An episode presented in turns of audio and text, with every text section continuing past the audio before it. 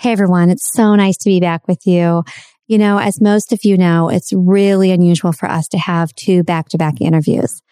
I'm really excited to do that though, um, this time. I want you to see and feel and experience Peyton Callahan on the heels of our previous interview. And why do I say that? I say that because there are so many different voices and so many different styles when we talk about being ourself, we're really, really clear that that means not being her. It means being you. And so if you listened to our app last episode and now you're listening to this, you're going to see two completely different energies. They will land so differently for you, yet both land very, very well, I believe. Peyton Callahan is, ah, uh, she's this gentle, wise, joy filled, generous human. And you will go into the depths of feeling during this interview. You're going to really feel her. She gets really vulnerable and shares some personal experiences that are just so beautifully raw and, and I want to thank her again for that. And it was just such an honor to be in that space with her and witness her and experience that and know that she was sharing that with me so that I could share her and all of that with all of you. What a generous, generous act that is. She's funny. She's spunky.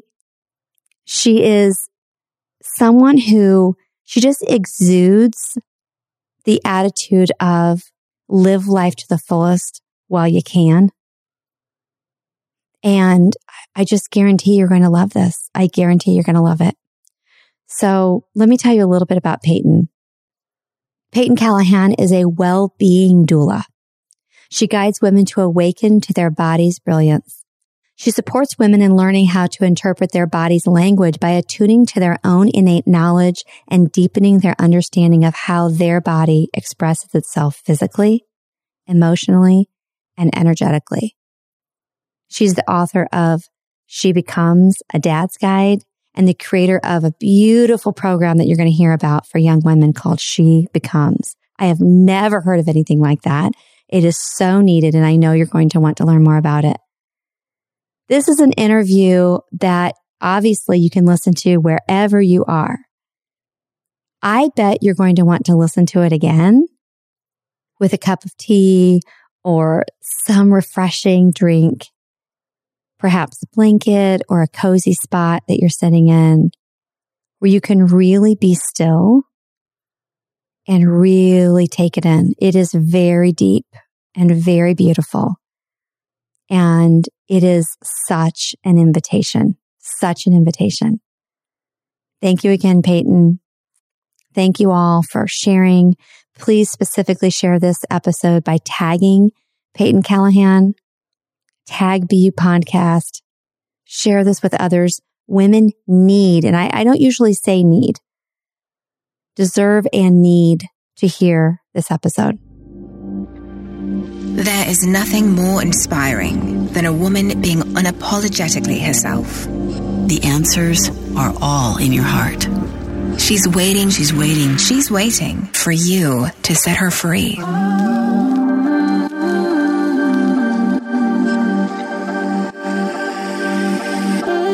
Welcome to BU Podcast. I'm Jill Herman, and I am so glad you're here. I was broke, insecure, and craved approval. But with grit, hustle, and sacrifice, I still built a successful multi-million dollar business. 10 years in, burnout, I slowed down and looked inward. In that silence, I discovered that the same level of success could have come to me with much less effort and so much more joy. That's when I threw out the expectations of the world and chose to unbecome every single thing I thought I was supposed to be. And the real me was uncaged. It was far from easy. And in this podcast, I'll offer my entire journey as a roadmap so that if you're ready, you can finally be you.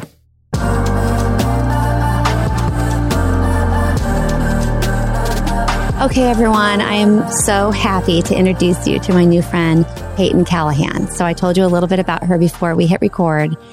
And I was telling Peyton, she's like, so what caused you to ask me to be on the podcast? Like, what do you, what do you want to talk about? Or what was it about me? And I love that you asked that, by the way.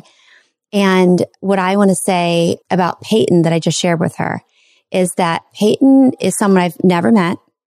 We've really only interacted very briefly through social media. But I was telling her that even though social media is a facade, right? If you really allow yourself to and you tune into the essence of people, the people who will allow yourself to see some of them, you know, on social media, you can feel them. And Peyton's one of those people. It's not like there was this, I didn't have anything tangible. There was nothing on paper that I could say, Oh, she does this. She's done that this is why I have to have her on. Oh, she's going to get a lot of listens, but it was her essence. And one of the things about you, Peyton, that I'm so drawn to is one, the way you land from me is, is just extremely approachable, extremely real, joyful, fun, not in a, a way that's, oh, I'm going to manufacture this for social media. So I look like I'm having fun. Like I look at, at your posts, I scrolled back and I was like, oh my God, she really has fun in life.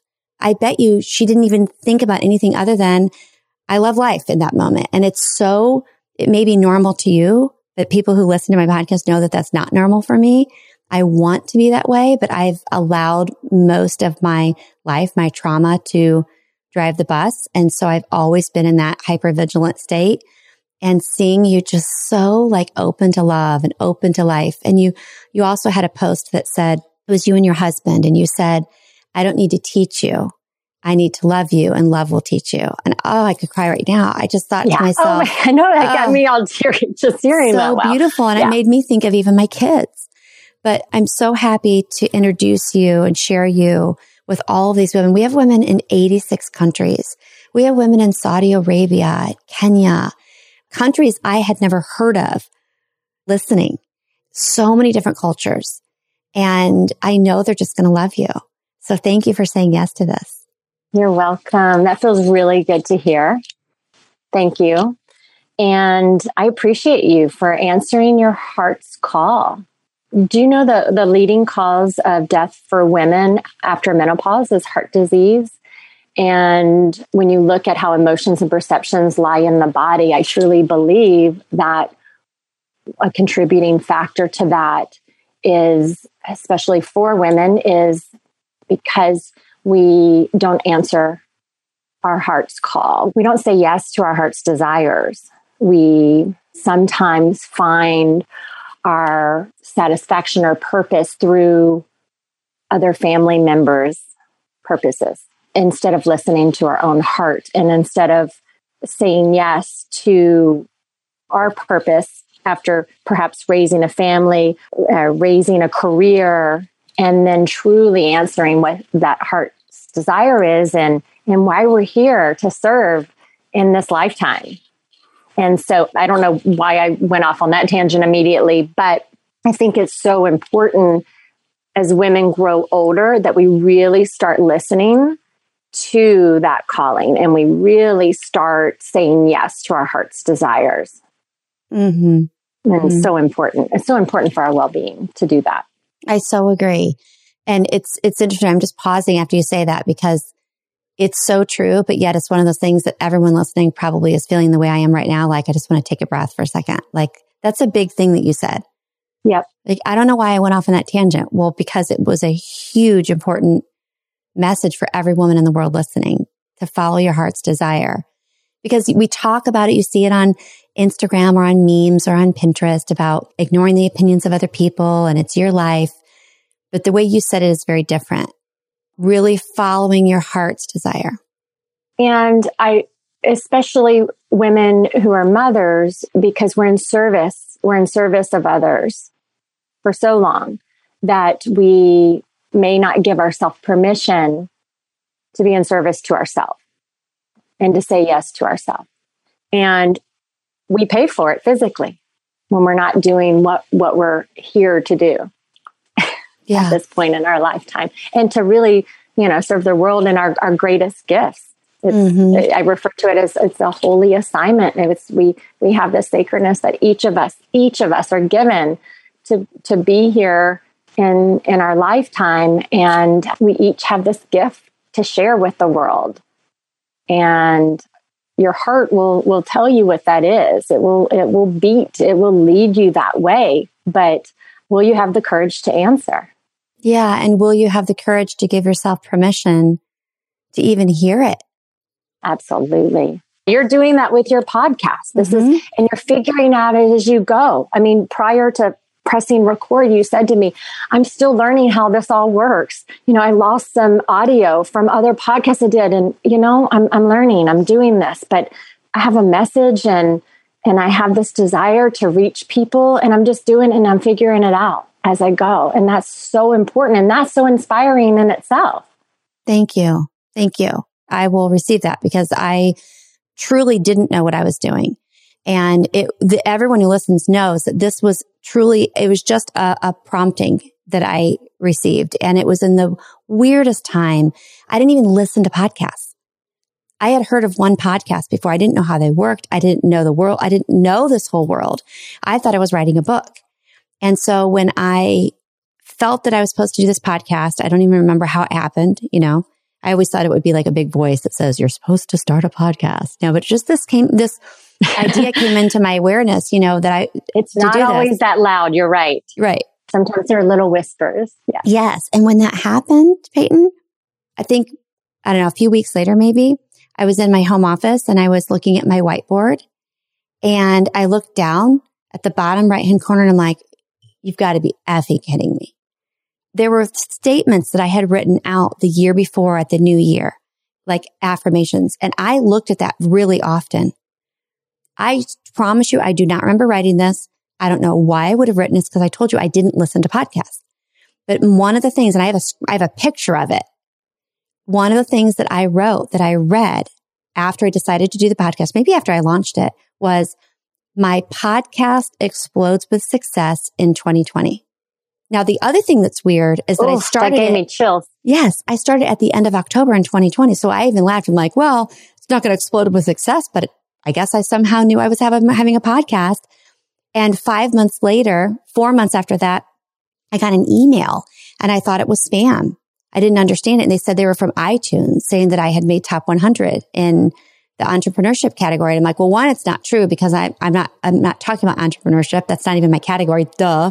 Two, clearly this is just some phishing thing trying to stroke my ego. So I ignored it and I got another one and I ignored it.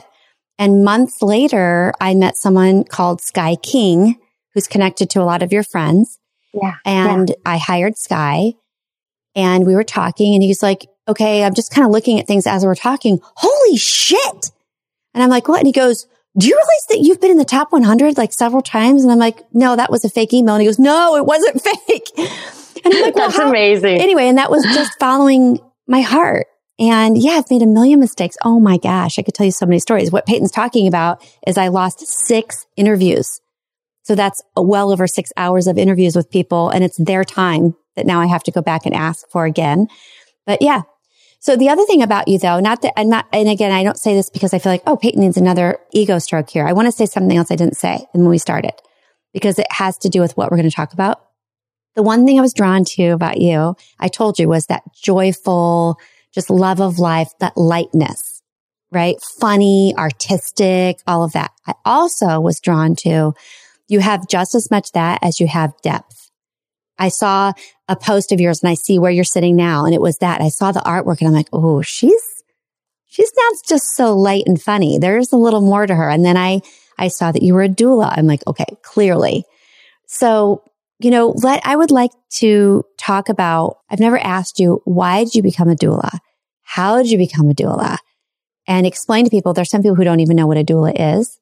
Well, I'm going to start, I'm going to go back even a little further because it, it's resonant to what we opened our opening conversation about women growing older and, and listening to their hearts. But my mother, when she was 49, completed suicide. And interestingly, she shot herself in the heart. Mm. So, you know, I was 24, super close to my family, and was met with this life shifting event. And pretty, I'm pretty neutral when I talk about it, but it's, it's coming up for me today. Mm-hmm. Meaning I can talk about it without getting super emotional. It took me a long time to, to get there too, yeah, though. Sure. Yeah. that being said, but as traumatic as that was for me to have my mom pass on that way, it has gifted me enormously in the way I choose to connect with women and the way I choose to show up for people in my life. So, about a year after her death, I was invited to a red tent, which is a women's gathering in celebration of her child's birth, in celebration of the birth. So there was a book written called The Red Tent mm-hmm. by Anita Diamant. And um, that was a little over 20 years ago. So this book had just come out, and my friend had read it, and she was the woman in our, our community who hosted many events. And she put on, erected a red tent in a, our friend's backyard and put together this gathering to celebrate our friend's daughter's birth and invited me, who, you know, had been married for a year, um, no kids, and my friend Nicole. So all the other women that were there were mothers, and Nicole and I roll in, you know, ready for just, you know, the party, right? In our mind, we're going to a party. And it was one of the most powerful things I had ever attended. I'm sitting around in this tent around this table with this in, incredible group of women of all ages who were reading poetry, just sharing their fears, sharing their joys, and just talking about their experiences as a woman. And I left that night like literally beating my chest. Like, I am so proud that I have the opportunity to create life, give life, and connect with other people the way I get to do. It completely changed the way in which I connect with other women. And it also reminded me, because my mother's death, it was still very fresh, that I would continue to be mothered by these incredible women in my community and that nothing was missing in my life. That I have this connection. I don't have the physical connection with her, but the things that I so missed about her were present in other forms. Yeah. So cultivating community for women and gathering women is, is so important to me. And that was, would that have happened without my mom's passing? Maybe, maybe not, but it certainly became very important. It certainly shifted things in my life. And it was also part of my healing, right? Having having this experience and having these connections helped me to heal. Huge piece of your healing. Thank you so much yep. for sharing that. I, mm-hmm. I, apologize, but I do remember that story and I forgot mm. about it. Mm. So I didn't see it coming, but I, I just, I was feeling it too as you were sharing. I, I just, oh my gosh. So I just want to say this, that when you went to that ceremony, the way I'm receiving this is yes, of course. I mean, that was a beautiful spiritual experience that was healing for you that you invited that in though. I mean, there are people who could have sat in that red tent and they would walk out and say, I would rather take my anger and my grief. Thank you. Mm. And they would live with that for the rest of their lives or another 10 years or another 20 or 30 years or even another year. And for you to be that open to that and then decide, I, I mean, it's pretty profound that you were able at 25 years old after something so tragic just one year earlier to take that and receive all of that and say, Oh, wow, I have that still, even though I don't have, I mean, I'm just a goosebumps. I can't believe anyone, let alone someone at that age, only a year out was able to do that. So I hope you acknowledge yourself for that because because of that, you created the life that you now have. When I mean, you may not have been with your husband. You may not have had the children that you have. You may not have the life you have if you had chosen the anger and the pain. Well, I'll tell you another story. So, the day my mom took her life was the first date with my husband. Like, it's to the moment. It was to the moment.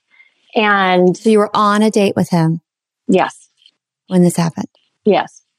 And had you known him for years and years? Nope. Ultimate joy and my ultimate sadness. We had met, um, and he asked me to go on a date on a whim. I had contemplated actually going home to see my parents that weekend. And when he asked me on the date, I said yes. Something just really, I really wanted to go. And, and we were all going to a, Cubs baseball game. So yes, I was gifted my ultimate joy and my ultimate sadness. And I don't, I think that was by divine design. He was an angel that came in my life to just shine light and love and joy in my life so I could feel all that darkness. And, and I, I truly believe that. And I've said that to him. I'm like, you're not like some knight in shining armor and you didn't come and save me. You were an angel. You shine light mm-hmm. in all the dark places. And those are very different. That's very different. Very different. And um, I don't know if I've ever shared this with anyone, but we started dating after that. You know, we went on this amazing first date, and then I heard about my mom's death the next day. So I just leave. You know, and we don't have cell phones back then. This was 22 years ago, 20, yeah. And so I just disappear. And then he, you know, I come back a few weeks later and he hears and the way he handled it was he was so loving and amazing. But you know, I was going through this grief as we were dating, and it was hard. I cried myself to sleep every night, and it was super hard. And I was at his house one day, and he had gone to work, and I was just having such a hard day. I couldn't go to work, so I asked if I could, you know, stay at his house. I was staying at his house, so I was alone. And he came home from work, and I was asleep on like his couch and I heard him call my name, like Peyton. And I, I was so like in a deep sleep. Hadn't slept at all the night before. So I was so in a deep sleep and I could hear him call my name, but I, I just couldn't like move. So I was in this deep sleep. And then I could hear his voice change and it was shaking. And he wouldn't approach me. And when I finally like kind of came to from hearing him call me, I, I rolled over on the couch and I looked and I saw this look in his eye and he was so terrified. Thought I'd hurt myself just in my pain and in my grief. And he was so afraid to go to me, to the couch. He was so afraid that something had happened to me. And I saw that look in his eye and I could hear it and right then and there, I said, nope, you are, you are going to get help. You're going to move through this. You're going to choose right now, right now to not die with your mother. Mm. And I did. And it was a lot of work. And I, there were some amazing organizations. We were living in Chicago at the time. The LOSS program helped led me back to life. I had counseling, I did group counseling, I did individual counseling, and I made a choice that I wasn't going to live in grief and I would find the grace in it. And it wasn't easy. And obviously, it took years, but it was that moment. And I know that moment I experienced it seeing my mom. I know that moment. And I said I would not let him ever feel that again. Mm. And that was it. That's how I made that decision. Wow. that was very early, but it was what gave me the, the strength to, to recover. Mm-hmm. Mm-hmm. Wow. Thank you so much for sharing that with us. Yeah. Thank you for giving me space to share it. I honestly don't know if I've really shared that. Mm. when you said his voice was shaky, that's exactly, I was with him in that story. And I, I knew that's what you were going to say. It's like I could, I could be where he was thinking, Oh my gosh, is she okay? Oh man. Okay. So after you had that experience at the red tent, which I need to look at that. I, I've heard the term red tent and isn't it true that they would have women who were menstruating gather in a red tent? Isn't that where it comes exactly. from? Exactly. It's exactly. The author was very inspired by the history of moon lodges and, and, and places where women would gather to menstruate, to have, to give birth. And it was a time where, you know, they would go and sit on hay bales. And during this time of menstruating and so shedding and then bringing life into the world, they would tell stories and they would dance together and they would hold one another and help one another. And her book really inspired a movement of these red tent ceremonies and gatherings for women. But yes, that's the, the gist of what a red tent is and the history of that. It's the inspiration from moon lodges where you, a woman would go to bleed. Mm. So after that experience, we know the impact that it had on your your grief. Mm-hmm. But is that also was that like the I'll call it the awakening for you to really turn to like the feminine and like is that when that started? Were you I think honestly that's it's always been very present for me. It allowed me to really feel and celebrate that. Shortly after that event, and, and honestly, I've just always been obsessed with like pregnant women. Like it fascinated me. I remember as a child, like being at a, a park with my mother and she said, Oh, this woman has a baby growing in her belly. And I was like, what? And I lifted up her shirt and I was like, trying to look for the baby. Like, how is that even put? Like, just lo- loved it. And so shortly after this red tent experience, which we watched, the woman had filmed her birth and I just couldn't get enough. I mean, loved every part of it and was so honored that she allowed us to witness the video of, of her sweet little daughter Sadie's birth. And she is actually a midwife. So, someone who um, supports women during childbirth. I'm a doula, more like a coach. A midwife is a practice. They don't perform surgeries, but they're there for childbirth. And so she helped train me. She was mentored me. But at, after that red tent, I got pregnant.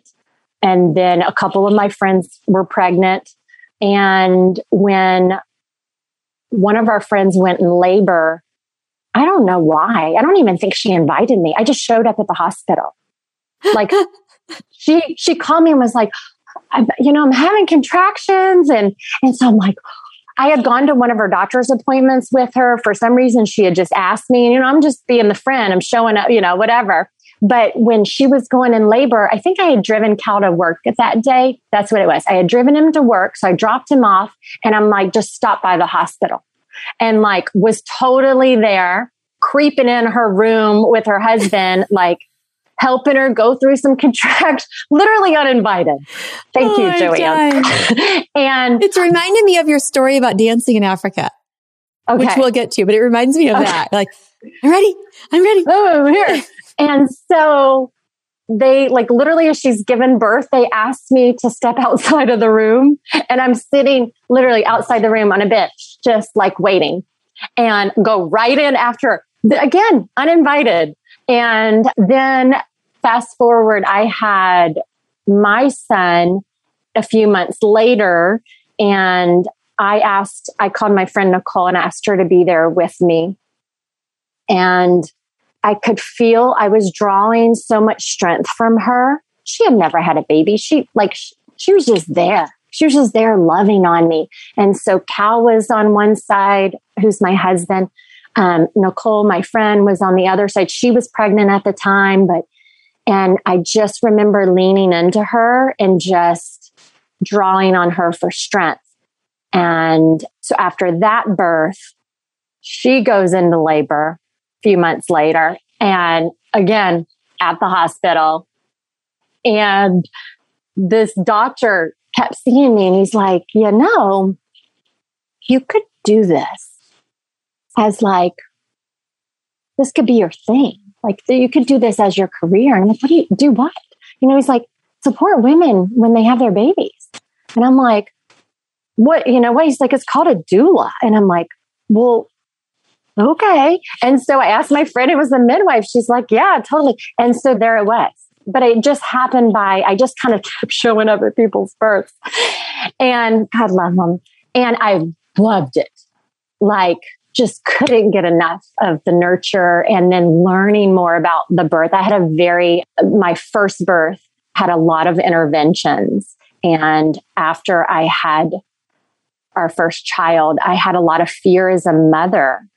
And it surprised me. I'm like, I'm like so cool, calm, and collected. And now all of a sudden I've got all this anxiety and I don't have any confidence about mothering him. Like, and I remember being like shocked that I wasn't more confident as a mother.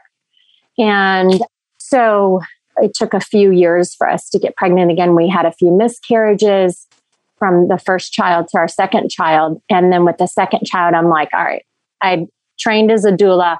I learned things a little differently, had a birth without inter- any interventions. Again, my friend was there. I had a doula there. I had all these amazing people. And then by the time we had our third child, I was like, I just want to be home and left alone. And so we had a home birth with her. But yeah, I just had incredible mentors midwives, obstetricians. There were, I had plenty of obstetricians who just knew how much I loved it and would teach me. They would teach me about everything, explain things to me. And so I was very, very lucky to have these incredible mentors mm-hmm. um, and support me being in there. And I just loved it. I can tell even hearing you talk about it. But let's talk about the fact that how women and, and, and many listeners are not mothers or they don't know if they'll ever be mothers, but, but it's still a topic for all women. When you talked about the interventions and also the, the lack of confidence, like why we do that, let's just, just, just say it. I mean, there are people who've never had this conversation because I for years never had this conversation that it's, there are people who have never had the conversation, especially Americans, right? We have a lot of listeners who are not Americans and they're probably laughing right now. And I get it how we are. But in, in the United States, it's our normal that the doctor knows more than us, that we don't know anything about our own bodies, that we have to read a book and ask our doctor what to do and how to do it and when to do it. We have no confidence, not only once we are, we have the baby in our arms, but throughout the whole pregnancy. Like we're not taught to listen to our bodies. We're not taught to, you know, so I also, I have, I have three children I've given birth to and my first was a very traditional allopathic you know, with a medical doctor without even a side of holistic. It was just like textbook and it was a great experience. Then I was pregnant with my second child when I became a NICU nurse and I did a complete flip and had a midwife for my second two. And which was back then, I mean, most people thought it was crazy. They're like, you're doing what? And I'm like, and then I would justify it, Peyton. And I would say, oh, no, no, don't worry. She's not like the howling at the moon kind of midwife. I would actually say that. She's a, a midwife that works in an actual OBGYN practice and she oh, has right, like given her credential. Yes. So I had to make sure that everyone knew that she wasn't the crunchy midwife. She was the kind of midwife that you would approve of because, you know, I come from a medical, I have a lot of medical people in my family. Yeah, sure. And so I was justifying it to them, to myself. And I really believe that. Oh, you know, I mean, she's like a midwife, but you know, not that kind of midwife now I know so differently. So uh, why do we do that? And let's just chat about that. That, I mean, I'm even hearing myself going, why have I never talked about this? That yeah, it's so normal for us. And it's crazy to think that we can trust our own body and listen to our heart. We, we are taught to defer to the experts. We're taught, and again, we're talking this out. I don't even really know exactly, but when the medical institutions came, we were taught midwives were pushed out of the system, right? There was actually a lot of propaganda. Well, I guess I do know a little bit about this. A lot of propaganda was uh, shared that said midwives are witchy. we now have these beautiful sterile buildings and we have these things called obstetricians who know if, if speaking about birth who know about this. It was a horrible time in obstetrical and maternal care. Like we were figuring out all these interventions that were really hard on the woman's body and we took away our body's knowing of, of birthing. And so literally the mid- midwives were kind of pushed out of caring. And and then we were taught oh we need to defer. These people know more than us. So we stop listening to our body. We stop trusting our body. I don't know about you but i'm 47 years old and i'm still regaining trust of self.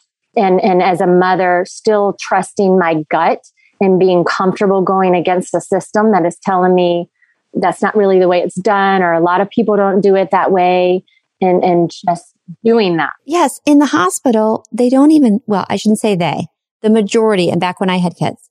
And I was a NICU nurse for a while, so I had to be in all high risk delivery rooms. So I saw it. They don't even ask mothers. We're not even asked, how would you like to lay? You lay the way they tell you, right? You position yourself the way you're told. Everything happens the way they tell you how it's going to be. And my daughter, who's now just turned 23 yesterday, had a baby almost two years ago. So not that long ago. And she wanted an in-home, a home birth, all natural with a midwife. Everything was planned out. And at the very last minute developed severe preeclampsia, like, like that. Okay. And I saw the signs right away. And like, I mean, that's a different story. But imagine, you know, she wanted it this way and the opposite of what she wanted was what she was going to get ended up with a C-section. But we went to the hospital and had the worst experience. I'm angry with myself. I have forgiven myself, but with the training that I have, and I was a cardiac nurse. I did other things. I was a NICU nurse and I'm her mother. And at that point, I'd had two births with a midwife and I knew so much more about holistic care. But guess what? That freaking programming came back. I was in the hospital and I was advocating for her, but not the way I would have right this minute. Like I still allowed them to tell us how it was going to be. My daughter was suffering. It's too long of a story, but her midwife and her doula were caught up and there were three different emergency deliveries and they could not get to the hospital. And we were left to a young nurse who just had zero compassion, zero empathy my daughter was just struggling and it was just such a bad experience because they, they used an intervention which I was out of the room and she didn't know what to say, ended up being extremely painful. It, anyway, it was awful and this whole cascade effect. And then she ended up having the C-section. But I guess my long rambling point is that I'm, I'm experiencing as I'm talking to you right now that I forgot that all the years later, I still allowed the system, so to speak, to speak for us and not let my daughter listen to her own body. Mm-hmm. Yeah, it's uh, it's actually kind of maddening. It is. And I've had some very challenging experiences in a hospital. I've had some very incredible experiences at a hospital and transfer. I mean, thank goodness we have this type of care in these situations where women have a place to go and have that care. And sometimes those can be very beautiful in itself, even though it may not have been her desired birth experience. But yeah, it's very interesting you brought that up. And you, you know, you start thinking about like our cultures really kind of created this sense of fear of, well, like think of our kids at school. If you don't get all A's, you're going to fail. And then you won't be able to go to school. You won't have a job. You won't, right? If you're not a good girl, you're going to go to hell. And what does even that look like? Or if you can't push this baby out and, you know, the next three pushes, we're going to have to take it out for you. And I, that has been said. I, a doctor specifically said that. And so we don't trust. We're terrified, right? What does that look like if I'm not doing X, Y, and Z then? Then what do I do? So we, we do. We're like, okay, I either I have to show up this way or and I don't know, I'm just kind of thinking this out as you're saying it, but like we have so much fear around this perceived good, bad, right, wrong. And especially when it comes to mothers, let's just be honest. We all just want to do what we can to bring a beautiful, healthy baby into the world. And so we do sometimes shut down because, you know, we're being told this would be the best way to do so. And we don't listen to that gut of saying, I know my body is made to do this. Yes. My body is divinely designed to do this. I was never told that. Were you? No. I was never No. told that. I didn't feel prepared and ready. Like just by nature, your body will know what to do. Just, it's okay. That's what I would tell myself now. It was, I was so excited, but also scared. And I was waiting for them to tell me what was happening and what, what, should happen. And there were a few times that, like, for example, when I got to the hospital with my first child, they started an IV and in my heart, I was like, is that that, I went to nursing school later, by the way, with a three month old. So I was not in nursing school at the time. And I, I'm impressed that you could retain all that information. oh gosh, it was not easy. but I remember as they were putting the IV in, my heart said, why do I need this? This doesn't make sense. I was not a nurse. I knew nothing about anything medical, but it just didn't make sense. But did I question them? I'm a sassy, outspoken, independent person. Like I've been this way my whole life. I asked the question, but then I sat right back down. I just said, Hey, I have a question. Why are you putting an IV in me? Because we realized that your, oh, what is it called? The, the swab that they do was positive. Oh, yeah, the GBS. Yes. And Yeah. so we, we realized that we didn't start the antibiotics and it's protocol, it's hospital protocol. And I said, well, I think I remember my gynecologist, my OB telling me that if I am positive, you have to do that, but, th- but it's a certain number of hours before the delivery to make sure it works. And she said to me, that's true, but it's hospital protocol to do it. So we're just doing it anyway. Like we know it's not going to do anything at this point, but we're doing it anyway. And I just said, okay.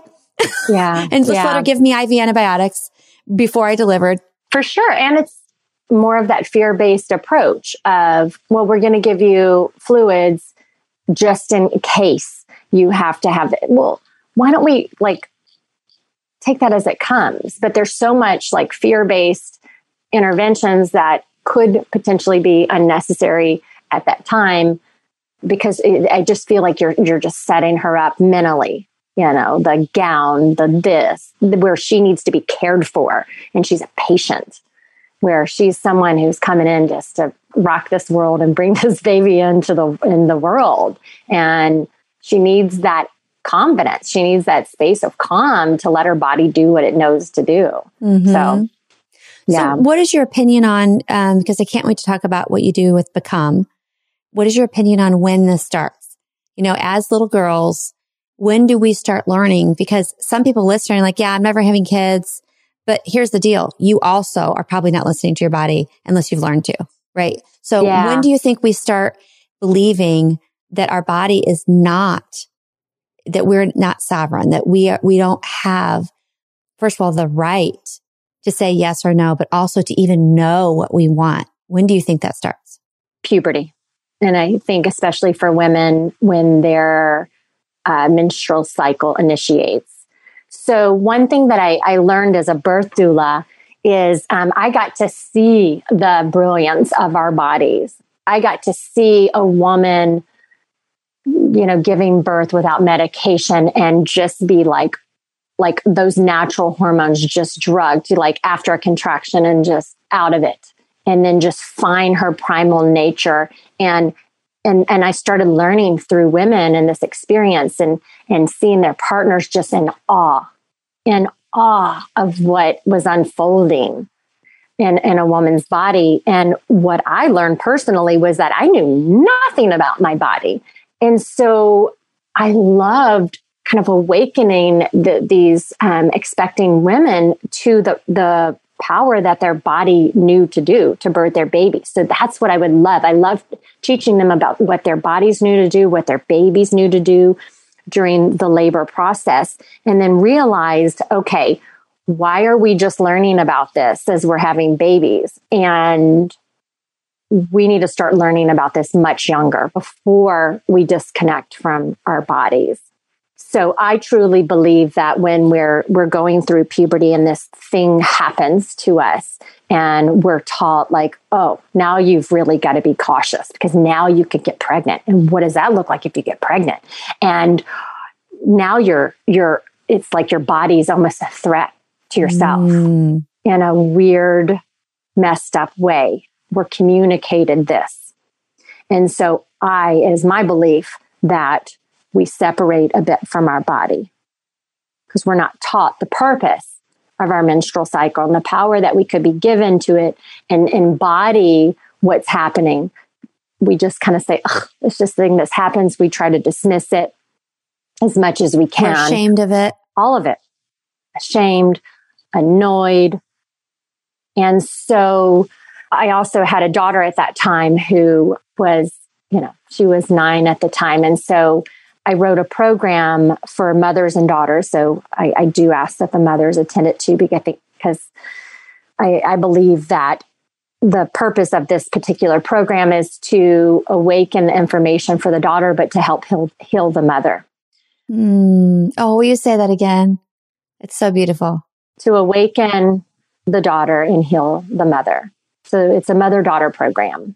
It also gives them a common language in which to speak right? Because it's very important. The, the language we use, the, the visuals we share, it's important. It'll have an effect on their biology, the bio symbols. So, you know, if I'm showing the girls of a uterus with like wincing and you see these on, um, if you go on and like pull images off of like iStock or whatever, and they're all like these, it makes me wince when I see mm. these images. So we drew new photos and yeah, so I'm like, okay, this information just needs to be presented in a different way that is sacred and very empowering.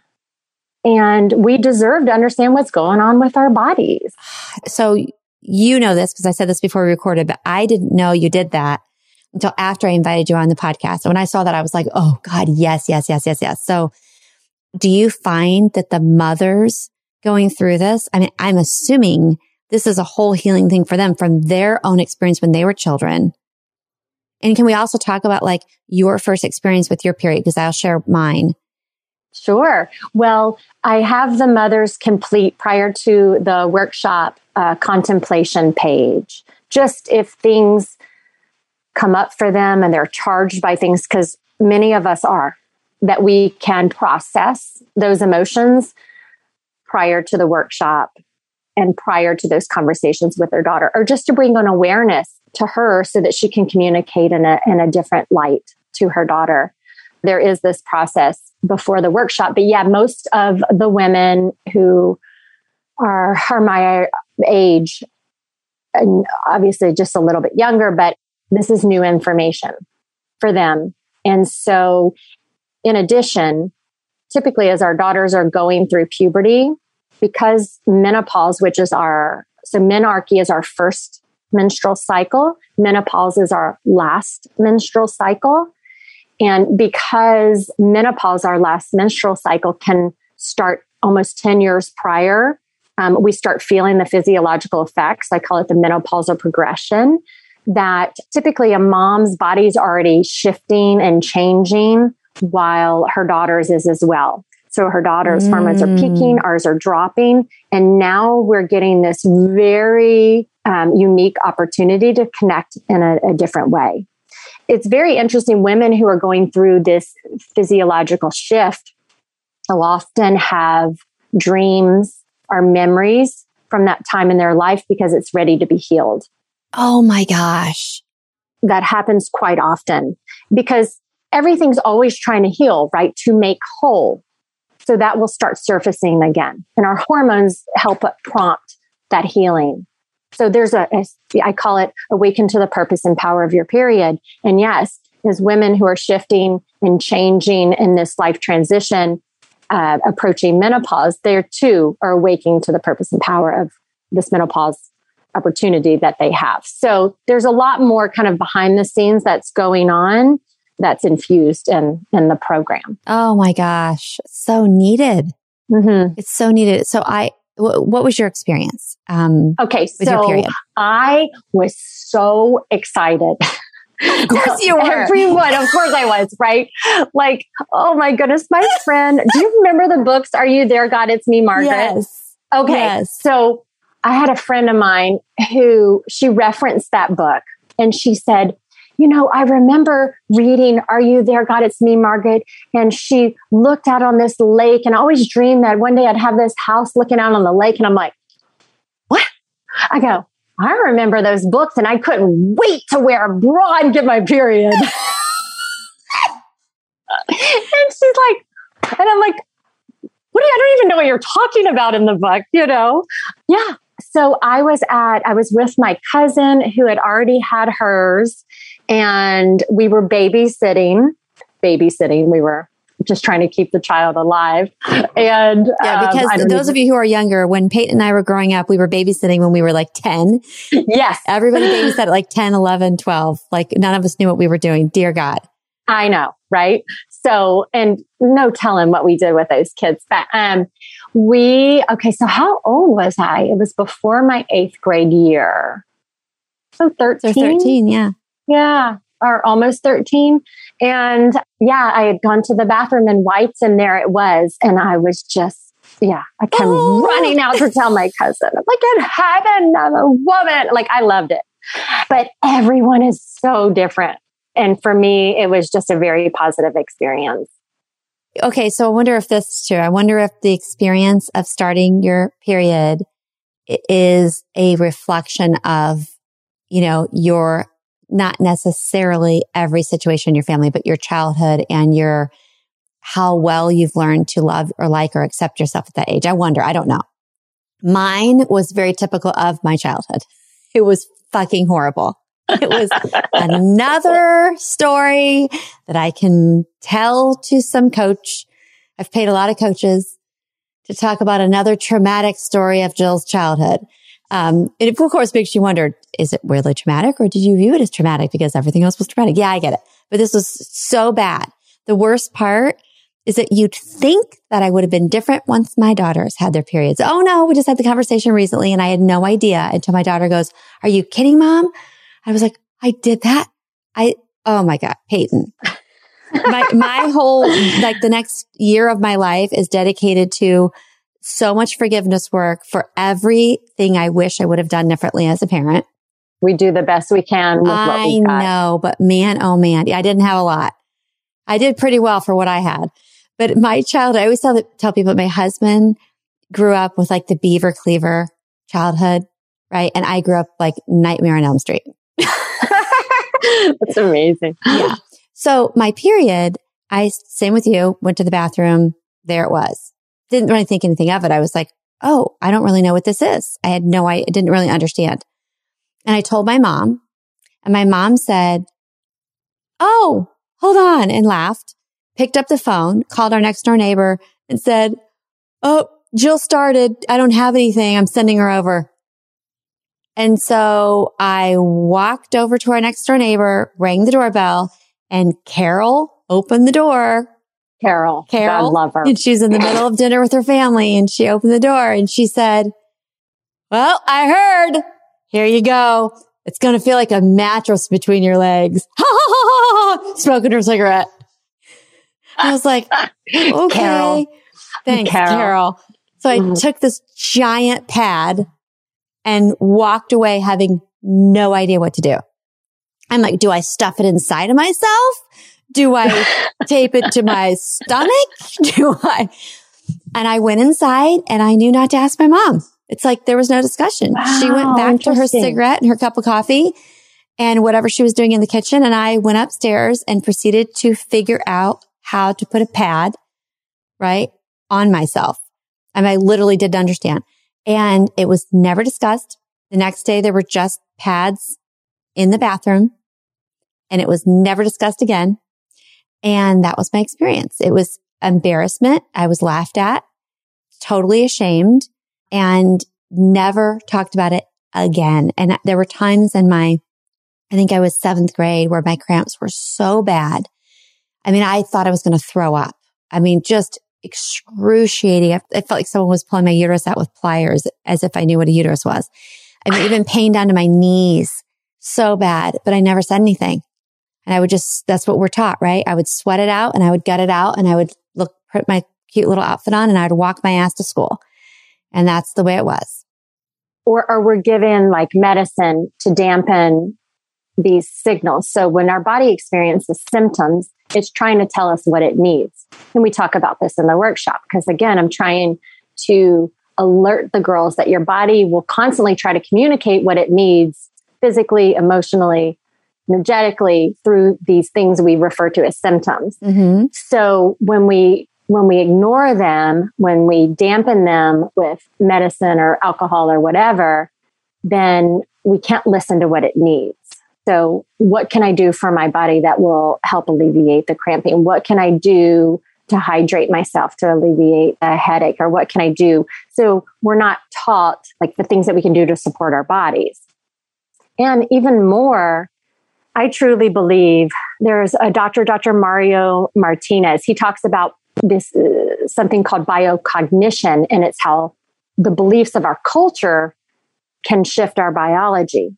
Mm. And I, I truly believe that years of when girls approached menarche, when they got their periods, they were isolated, which is terrifying, right? You're a young girl and all of a sudden you're isolated. You're experiencing these changes in your body. You sometimes can't go worship in certain places.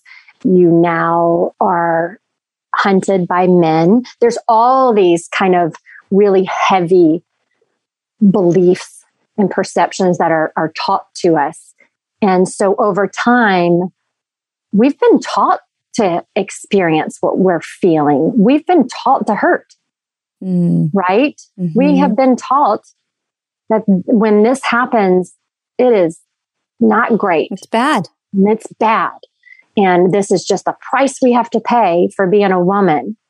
Yeah. Thanks, Eve. That's what I used to say. The blame, I mean, and that this is part of our punishment. But no, this is not how God designed us. This is for our procreation. This is for the survival of our species. And there's, there's been so much belief put onto it that I feel like has given our body these symptoms that we're experiencing. And I think we can shift them, but it, it takes a shift in our belief and trust in our bodies. And it takes time to heal those cultural wounds.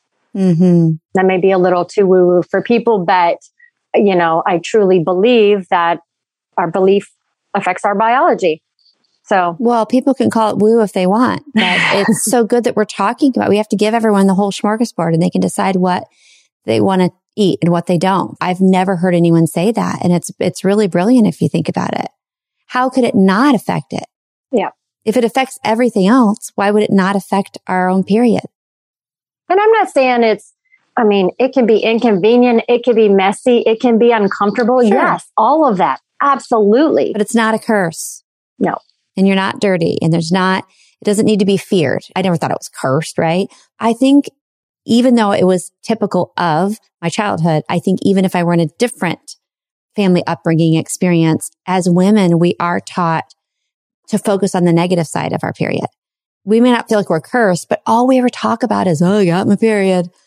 Oh, I started again. You know, like there's never anything positive about it. Well, and then we hit it for so long, like moving into the workforce. Like we got to be as tough as men and we can't let this, you know, weaken us. But our body goes through this beautiful rhythm throughout each month. And, you know, we had to dismiss it. We had to ignore it. You know, when you're on your cycle, like your body temperature is lower, you need to be resting. You need to be eating warming foods. You typically don't feel like being social. And we push through it and we push through it and then wonder why we're feeling what we're feeling. We're not listening to our body. Our body's saying, lay down, let someone attend to you, rest, recover. You're not only having a, a physical cleansing, but you're having a, a psychological cleansing, which is why we cry. Like it is a full release. It is a cleansing of our body. It's why people believe that women live longer than men because we have you know prior to menopause is because we we have this natural cleansing system. Oh my goodness i've never heard that. And so typically like women do more through their menstrual cycle this cleansing system release of toxin. Men do it through sweating. So we get this opportunity every month to cleanse our body. And yes it cleanse our emotions all of it. It's all tied together. It's not weak that we get emotional. We're letting stuff go throughout the month that we're just ready to get rid of. And so, and now granted, you can't always just go rest for four days when you're on your cycle, but if you can, like if you don't need to go to that event that evening, stay home, read a book.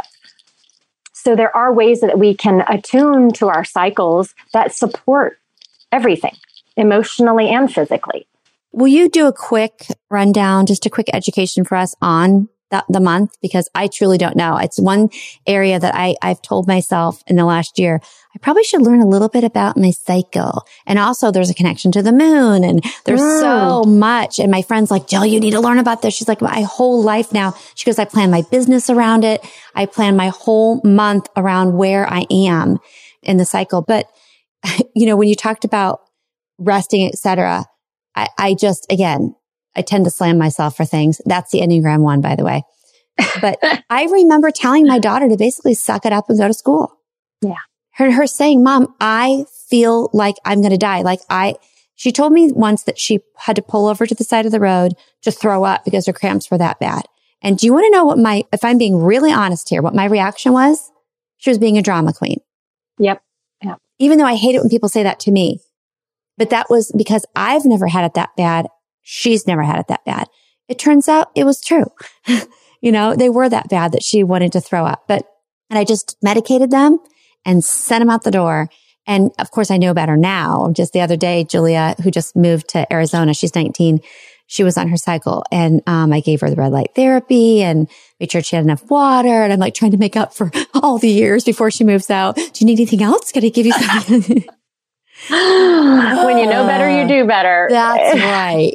But tell us a little bit about our cycle and our what's going on in our body.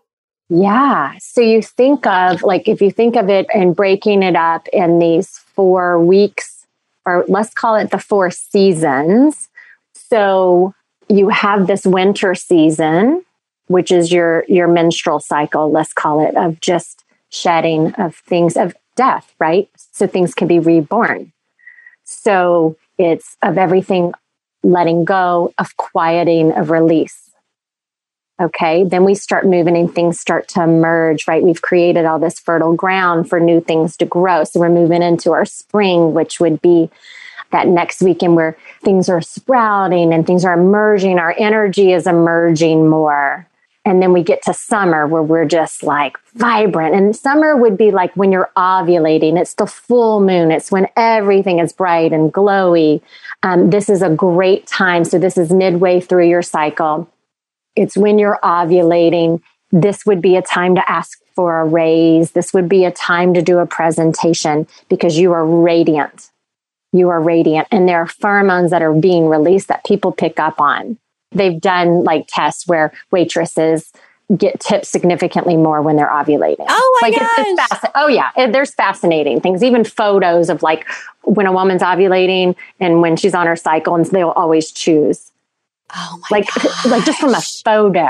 Wow. So so then you move. You you know you experience the summer. Right, you're ripe. You're ripe. And then you move more into the fall where things are starting to, your energy may be slowing down a little more. Um, you know, you're starting to think, huh, okay, what's going on in the month that didn't really feel good to me? You know, people label it as premenstrual irritation, but this is when things start get, becoming very clear. This is like you're very decisive. You know what you like, what you don't like. Like, this is when I would tell partners, this is when you listen. this isn't when you dismiss. This isn't when you your partner and like, oh, she's just she's getting her period soon. No, no, no, no. She's finally communicating with you what has annoyed her for the whole month and she wasn't ready to say, didn't want to say. All of that's coming out. So this is an opportunity to listen. So this is when you really want to listen and then the release back to winter. So what's very interesting is that, you know, with our menstrual cycle as women, each month we get to practice these four rhythms. Each month we practice. Throughout the year, we practice with the rhythm of the seasons. And throughout our life cycle, we go through this. So right now, I would be more in a fall mode. There's archetypes as an, an enchantress where things are a little erratic. Things are a little erratic. I call it like wake the fuck up season. it's now, like, now you're talking about the season of your life, like because of your age, in your life cycle. Yes. So and before menopause a few years before menopause? Yeah. So now I would be like, so if you have like, call it four weeks of your menstrual cycle, right? I would be in that premenstrual right before I get the release in my life cycle. Mm. So the archetypes they use, so an archetype is a cross cultural example of something. And so with women, the archetype would be um, the maiden in in spring at the start of the beginning of your cycle where you know i picture like your flower crowns and your she's wearing a dress and she's very light and playful. And then the mother archetype where she's caring for her children and nurturing. And then we move into this enchantress or the wild woman where she's created all this stability whether it's a mothering a career, mothering children, you've created the stability in your life. And then all of a sudden, and if you're into astrology, it typically happens around 42 ish, the Uranus opposition, where the world gives you a little shoulder shake and says, Hey, are you here doing what you're supposed to do? And all of a sudden you're like, wait a minute. You know, I've kind of cared for my career, I've cared for my children. And now, like the universe is saying, Hey, are you sharing your gifts with the world? Are you listening to your heart's desire? And things get a little erratic. Like Cal, my husband, came in one day to, to the kitchen and he said, Honey, sometimes you just terrify me because I'm not sure who I'm going to get. And I said, I don't know who I'm going to get. Imagine how it feels to be me. What are you over there complaining about? Oh, yeah. today. I mean, come on. Oh my gosh. Quit your bitching. Yeah. yeah. and just so I'm going through this phase of like, I'm trying to figure out what I want to do. I'm trying to feel what's right. I say no a lot more. You know, I don't want to do that. Whereas before I would have been like, oh, sure, okay, okay, okay. I'm like, oh, I'll go. Did that start around 42 or just recently? Because I didn't start that at 42. Well, I shouldn't say that. I remarried at 42. Oh, interesting. Yeah. I always find interesting, and men find this too. We call it a midlife crisis. I refer to it as a midlife awakening. The term crisis means a, a decisive where things kind of shift. So, so yeah, I'm 47 and I'm, I'm just the average age of menopause in women is around 52. And then you move into the season of the crone, the wise woman who's, who's here to now share all that she's learned all that she's experienced and is really bringing her gifts to life now that she's brought children or her career. You move like from a career to your calling. Now it's like really time to exude your wisdom to the community. And so we think of the crone as like, oh, she's done. Like she's not desirable anymore. She's like this old haggard woman. No, no, no. a woman's stepping into her ultimate beauty and stepping into what we crave as a culture to learn from her. And so it's really an opportunity for women where I think so many of us are afraid to step into that next phase in our life. But like, this is it. This is what our world needs from us. We're about to like birth our gifts now. So I'm excited moving into it. And I know that's going to support my body and support my symptoms too by embracing just the changes that I'm about to go through. Yes. Instead of holding on to the used to and the, yeah, it's interesting because I was just saying to a friend of mine, there can be some grieving for some people. Oh, for sure. And I'm not saying that you got to feel the feels because it's a transition. Anytime we move from a transition, it's a grief period.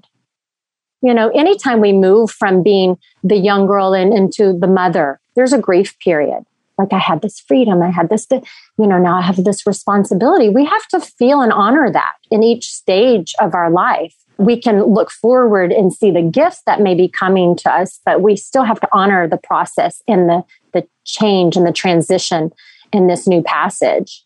What we refer to as this rite of passage. It is. It's like we go through it. We have to feel that. And honestly, I love this is something a red tent or a ceremony, whatever that looks like for you, even if it's just a gathering or a few of your girlfriends together to talk about this transition and what you're feeling, a fire, you know, something from an element from, you know, whether it be earth, fire, water, to really help you process something intentionally is very helpful. Yeah, I can see that. And in, in this stage of your life, it's interesting to me and more than interesting. I think it's so cool that when you said you're sharing, I know you're not to the crone yet, but I'm mm-hmm. saying you're now sharing your wisdom and your gifts with these young moms and these young girls about their body and about their cycle and their period. And I think that's really cool how it's coming full circle. Imagine if I had that. You know, I wasn't you all excited to be bleeding. And I can imagine if someone had explained that to me and I could under, have understood my body. Or lead a little, maybe just even a little less fear about it or a little disconnection for your body or a little yeah. less frustration with your body. Yeah. And these young girls that you're helping, also think about what their experience is going to be when they become pregnant and go into pregnancy and birth because they have had that for their cycle, even if they never learn from you again. I believe their experience when they're pregnant and when they give birth is going to be very different, right? Because you've taught them at a young age to listen to their body, to see the wisdom in the cycle and how it all works. I hope so. That's the intention. Yeah. Um, may I share something? Yes. So I just recently released an ebook for dads. It's called She Becomes a Dad's Guide to His Developing Daughter. And I'm I'm so excited about it because I hear so often men share that, you know, do I get to do anything? Do I say anything? Or I just want to show up for my my partner differently. Many of it was is from the men that I've worked with during childbirth. And they're like, now what? You know? And so one day I had a, a single dad reach out and say, My daughter's going through puberty and I don't know what the hell to do. Like, do you have any tips for me? And so he sparked this ebook. It's 25, 26 pages. But if you're listening today and you have a partner, um, I want you to know that I wrote it where the man can learn about his daughter, but he can learn about his partner. So a lot of it's maybe what partner is going through at this point in her life. So there's a little more understanding and acknowledgement at least that's my hope. So I think, well, we'll see. It just was released and people are starting to read it and our feedback is great, but hopefully it'll, it'll be a, a start for men to try to understand us differently. Mm, I love that. And what is the box that I saw that you can order for your girls? Oh, yeah. How- so the Become box is, it's a period preparation kit. So when before um, this time of quarantine, when we were gathering together, I would teach these workshops live and I would give them um, a goodie bag full of all these things. And so now that things have gone more virtual, it's a box where it just has things to get them started, to prepare for their for menarche, their first cycle. So it has pads and it's got it's got some tutorials. It's got essential oil. It has a crystal. It has a heating pad. Mm, I love it's it. It's got a journal, some facial wipes. Like it's just got, we just keep adding stuff to it. changes all the time because I'm always adding new things that may support their body. I love that. I was actually telling my husband about that before we came down here. I, I think that's just the coolest thing. Now, is that something that moms can order or they go through the workshop and they get that? Oh, no, you, those are available for anyone and they're on my website at peytoncallahan.com. Okay. All right. So we'll have the links for all of that. And I would love to sometime host an online event and feature oh, you. Yeah, I would love to do that. I have so many friends and so many contacts that I believe would really be excited about this. And, and as you said, it'll be education for us too. You'll be teaching the 12 year olds while Jill's learning. Well, it's so funny that you said that because I had a group of 30 year old women reach out to me because they wanted to learn more about fertility. And not that I'm a fertility expert, but I'm like, let's learn about our bodies. So it was a, I called it a fertility consciousness class. And I used the exact same workbook I that I used for the girls. And I just added a few more things about more specific to when they're fertile and things like that, I maybe added three pages, but I used what I would add is speak to a nine year old and they were fascinated. Okay. So when are you going to do one on menopause? Oh, actually, I just don't have one on the schedule. But yes, Awakening to the Purpose and Power Menopause. It's called Exalted. Oh, we need oh, to do that. I'm all right? about it. Let's do it. You know what the word exalt means? It means no. to rise in rank. Mm. That was about to happen to me? Yeah. We're going to have a red tent. oh my gosh. This has been so wonderful. I mean, if you look at the beginning of our conversation to now, how much we covered, but all the different avenues we went down. And thank you for being so raw and so vulnerable and so open and really sharing your heart with us and your knowledge and your experience. I mean, this was just wonderful. You are so welcome. Thank you for creating the sacred space for me to do so. And I know you don't do a lot of education and business on IG, but everyone needs to follow you because I love your account. I love it. So it's just, isn't oh, it Peyton? Peyton the oh, animal. Yes. Oh dear. I know, as the animal. I know I saw that and as I was like, why animal. is it EER? Mm, mm-hmm. Oh dear. Um, that may be a power animal situation. Ah, mm. love it. Yeah. Okay. So what are you going to do for your heart's desire? Mm. Mm. So for my heart's desire, you're doing this to hold me accountable. so, a little bit. Okay. I know so, you're trying to wrap it up. Okay. So I, my heart's desire, I've, it, here's what's interesting. I would brag about, like if someone said, I always say I don't have a vitamin N deficiency. I say no very easily and very well. I'm like, nope, not going to be a room mom. Nope, not sending a snack.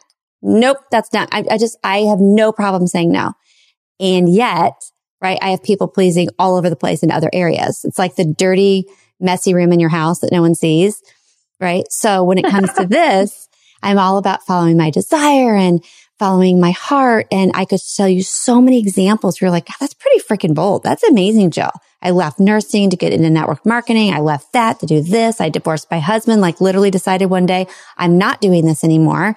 I'm not living this life anymore. And I'm done today. As in like, we need to decide who's moving out tonight. Like, yet I still have this area that is like the dirty room in my house where I still neglect myself and I still don't take care of myself and nurture myself and do things for me. And I'm learning that, but it's such a foreign language and it feels so strange to me, right? I've got all the, I've got the codependency. I've got the enmeshment. I've got the, all the stuff. And I was telling Peyton before we hit record that I have I was uh, participated in um, an online workshop, which I mentioned to the listeners before called Desire on Fire. Please go follow them on Instagram. And one of the exercises, we were eye to eyeball, eyeball to eyeball on Zoom, one on one. And we asked two questions several times. The first part I hadn't shared with Peyton yet. And it is, I'll do it with you. Can we do it live? Yeah, okay. Okay, Peyton. Okay. So I'm going to ask you the question and you're going to answer it back. I'll show you how to answer it. And all I'm going to say is thank you. I don't give you any feedback at all. So my question to you is going to be, where do you feel obligated? And you're going to say, I feel obligated. And then you fill in the blank. And then I just say thank you. And we're, we'll just do it five times. And then we'll go to the mm. part two. Okay? okay? Okay. And no thinking, just straight from your heart. Okay. Let's do a deep, deep breath together.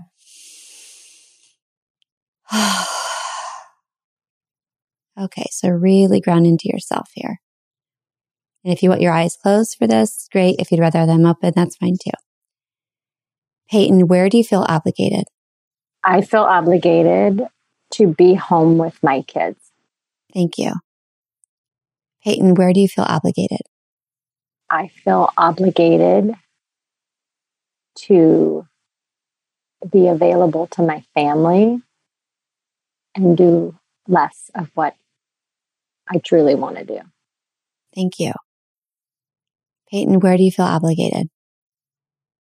I feel obligated to be available to support my husband. Thank you.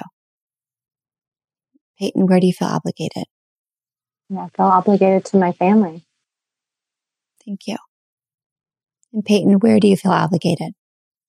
I feel obligated to provide for my family first. Thank you. Okay. So any insights? I mean, for me, it's my husband supports everything I want to do. You know, my kids, my kids do. So, but my feeling is a little feeling of this stuckness that I can't go do all the things I want to do because I feel this obligation that I need to be home with them. Mm-hmm. And, you know, they will always be important and a priority in my life, but that, that doesn't mean it has to be at a cost of me truly experiencing life the way I really want to. Mm-hmm. Most likely, it's only going to benefit them. Mm-hmm. Mm-hmm. And when I did that exercise, I said something I never thought would come out of my mouth. I said, I feel obligated not to age. Mm.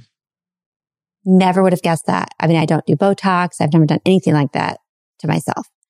But I actually said that I, I it came out of me. I said, I feel obligated not to age. Then I went, oh, that's interesting, especially mm-hmm. based on our conversation today. Yeah. Cause I think I'm starting to see it more now. What does it mean if you age? I need to dig into that. I think it means, I think it, it challenges the whole perfectionism. And the, the other thing is I think it brings up, I have this ongoing story and I know it's a story of always wanting to, wait, I'm not ready. I need to go back. Wait, I, I, I need to go back and do, I need to do over. I need to do over. So it's like if I see myself physically aging, I realize my life is moving forward and I'm, it's irrational, but that's how it feels you know, and I think there's also some connection to, to my mother, like a, not a, not a positive connection, you know, that it's, it's reminding me that I, that's almost like I'm her or I don't know. I, I haven't dug into it yet. Okay. But it, I think it has to do with that. I think it has more to do with that than the perfectionist thing, actually, because I could make myself quote unquote look better if I did things, right? It's not that. It's the middle one. That's what it is. It's definitely the times moving and I want it to slow down and I want to go back and redo things. And I also just don't feel ready. I have that. It's a trauma response. I mean, I have that in general. Like, wait, wait, wait, I'm not ready. Wait, wait, wait, wait, wait, wait. Hold on. So that was one that shocked me. And the other one that I said at the end, it shouldn't shock me because I told you I'm, uh, I'm not recovered. I'm recovering perfectionist. But I said out loud to this woman I had never met, I feel obligated to be good at every single fucking thing I do. Hmm. Everything. Things I've never done before. Things that I, it, shouldn't matter. Yeah, that resonates with me.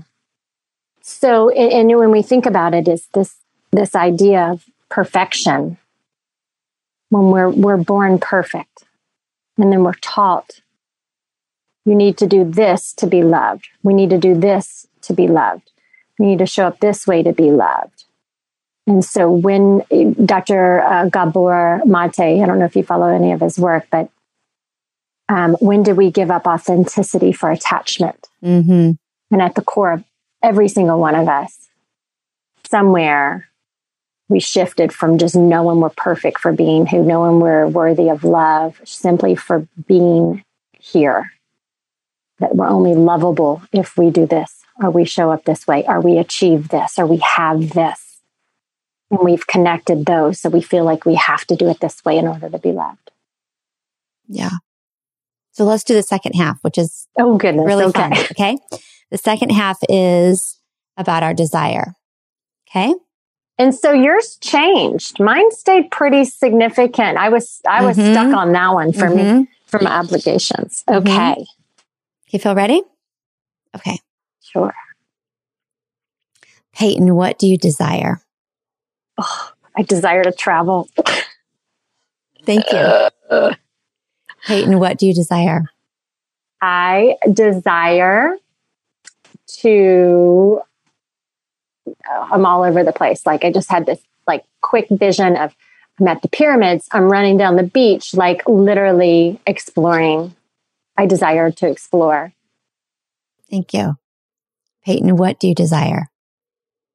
I desire to build a retreat space to host my retreats. Mm, thank you. Peyton, what do you desire?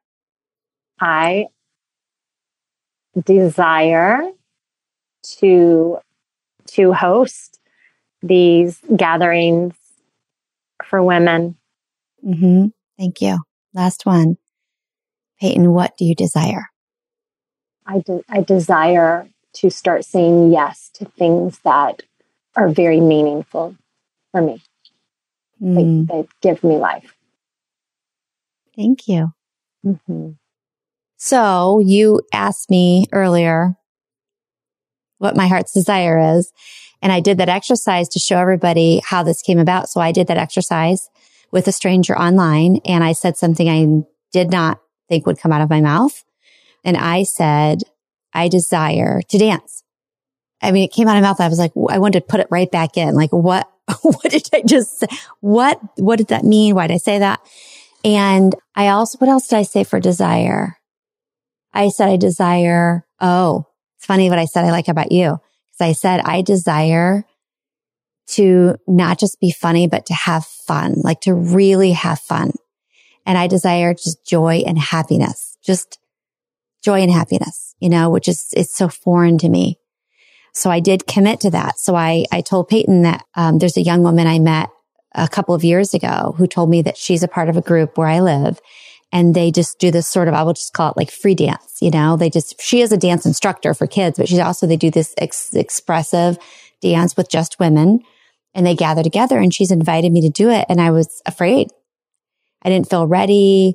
I was like secretly like desiring it, but I didn't give myself permission on any level. And after this retreat this weekend, when I said that, I realized, okay, there's something there. And so I got the guts up to send a text to her and say, okay, Sydney, you told me about, and if you're listening, Sydney, hello, you told me about the, your dance group. I'm ready. And it took like a half a second. She's like, Oh, yes. Oh my gosh. Yes. We're ready for you. And she sent me a Facebook group and she tagged me in the post and told me we're meeting this Wednesday night. I was like, Oh shit. I don't know if I'm that ready. Uh, but I'm so excited about it. And I actually canceled plans to do it. So my husband had scheduled dinner with another couple and he's been trying to get this on the books for so long. And I just said, you know what? I can't go. And here's what I love about him. And I think your husband's the same way. He fully supports a real, you know, something really from my heart. There's no question. And I said, I get it. I am sorry that I'm telling you this the day before. Yeah. No, two days before, but I need you to tell him that it's not going to work and that we need to come up with another time because I have, I have to go dance. I have to do this. I Yeah. have to go dance. I have to do it. And he's like, I love this. I'm so happy for you. Not a big deal. So, uh, yes. So that's what I'm going to do. I desire to dance with you Yes. sometime soon. I'm coming to Austin. I don't have the date yet, but, but I was telling Cal that I'm coming sometime, I think in November. I was going to come in this month. My husband is for something and I found out it's like 90 degrees there still and I'm not interested. Little sweat. Come on. Don't like the heat. Don't like the heat at all. And Girl. this is, this is how rigid I can be. You ready for this? I've decided, Peyton, that it is fall. Fall to me is my fall experience in the Midwest and it is not 90 degrees. And I, I want, I have my fall clothes on. I'm ready for fall. Got my hat. You do have your hat. It's adorable I'm not coming to Austin until it cools off. So I'm Good luck with that. thinking We're not sure when that'll November or be. December. you never know. Let Just me know saying. when you have snow. I'll be there. Yeah. We'll dance. We'll do snow years. angels together. Love it. Oh, Oh, what a you treat. so what a treat for this has this. been. Thank you. Really excited. So Peyton Callahan, find her on Instagram. Your website is peytoncallahan.com. Is that what it is? You got it. Okay. You got it. And then the become information is there, right? You got it. Awesome. Thank you so much. Thank you. Have a beautiful day. Thank you for being you. Oh, thank you.